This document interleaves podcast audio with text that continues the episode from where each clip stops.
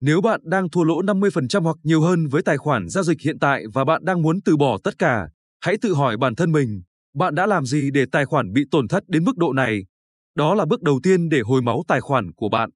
Hãy dừng ngay việc giao dịch và tránh xa thị trường. Hãy ngồi lại và xem lại những gì đã diễn ra. Cố gắng tìm hiểu tại sao bạn đã mất tiền, chắc chắn bạn biết câu trả lời. Tôi sẽ liệt kê những lỗi phổ biến nhất mà rất có thể bạn đang mắc phải.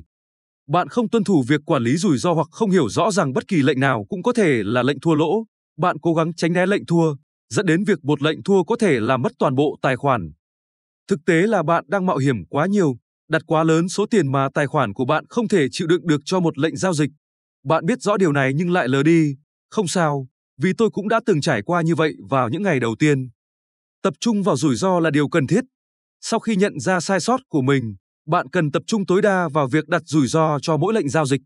Hãy hiểu và chấp nhận rằng không có lệnh giao dịch nào đảm bảo là lãi, và lệnh thua là điều tất yếu trong giao dịch ngoại hối.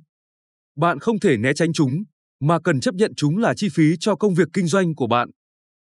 Việc phục hồi tài khoản sau khi đã mất nhiều tiền là rất khó và đòi hỏi thời gian. Khi bạn đã mất quá nhiều tiền từ vốn ban đầu, bạn không nên giao dịch với số lượng lọt như trước đây nữa. Và số tiền kiếm được từ lãi cũng sẽ giảm đi. Điều quan trọng bây giờ là tập trung vào việc cải thiện và nâng cao kỹ năng giao dịch, chứ không phải số tiền giao dịch trong tài khoản. Bạn cần nhận ra rằng khi đặt quá nhiều tiền so với tài khoản vào một lệnh giao dịch, bạn đang để cho cảm xúc chi phối.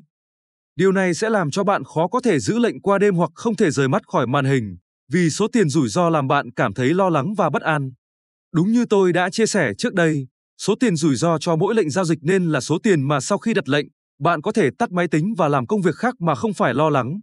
Tóm lại, cần kiểm soát cảm xúc trong giao dịch. Nếu bạn muốn giao dịch ngoại hối, thì quan trọng nhất là đừng vội vàng. Đừng giao dịch cho đến khi bạn thực sự biết mình đang tìm kiếm gì trên thị trường. Đây là bước quan trọng để đảm bảo bạn có sự tự tin trong phương pháp giao dịch của mình và hiểu rõ nó. Nếu bạn cảm thấy phương pháp giao dịch hiện tại của bạn rối rắm, cao siêu và khó hiểu, thì tôi khuyên bạn nên tìm kiếm một phương pháp giao dịch mới.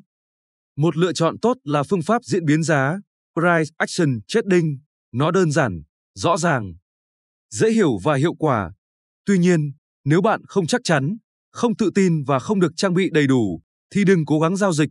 Điều này giống như đánh bạc, bạn chỉ đang đổ tiền vào thị trường mà không có kế hoạch rõ ràng.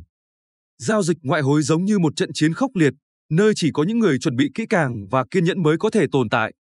Nếu bạn không được rèn luyện và chuẩn bị đầy đủ, bạn sẽ dễ dàng bị đánh bại trên thị trường. Hãy chuẩn bị kỹ càng nhất có thể trước khi đặt cược đồng tiền của bạn vào thị trường. Giao dịch ngoại hối là một công việc bạn có thể làm trong cả đời, chỉ cần một chiếc máy tính, thậm chí có thể là điện thoại di động và kết nối Internet 3G. Vì vậy, đừng vội vàng và cống hiến tiền bạc của bạn cho thị trường mà không có sự chuẩn bị cẩn thận. Nhìn vào cái bài toán xa hơn, nhìn toàn diện hơn đấy. Đừng chỉ tập trung vào số tiền bạn có thể kiếm được từng đồng đô la, mà hãy tập trung vào việc học hỏi, trao đổi để trở thành một trader giỏi thực thụ. Cái lý do khiến nhiều người mất tiền trong thị trường mà họ thường không nhận ra là họ chỉ nhìn vào biểu đồ giá và quan tâm đến việc kiếm nhanh. Kiếm nhiều trong thời gian ngắn nhất có thể trên mỗi lệnh giao dịch. Họ quên đi cái nhìn dài hạn và không nhận ra rằng không thể kiếm tiền với bất kỳ lệnh giao dịch nào đưa vào thị trường và rằng sẽ luôn có những lệnh thua trên đường đến thành công. Thực sự, đừng chỉ tập trung quá nhiều vào mỗi lệnh giao dịch. Tất cả các lệnh đều quan trọng, nhưng điều quan trọng hơn là nhìn vào bức tranh toàn cảnh trước, nhìn xa hơn về dài hạn. Bạn không thể là một trader thành công chỉ vì vài lệnh thắng hay kết quả giao dịch khủng trong vài tuần, vài tháng. Để được coi là một trader thành công, bạn cần kiếm được tiền trong dài hạn.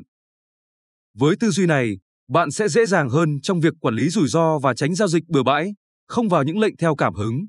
Bởi vì, dù bạn có thắng một hai lệnh, nó cũng không giải quyết được gì trong việc trở thành một trader thành công.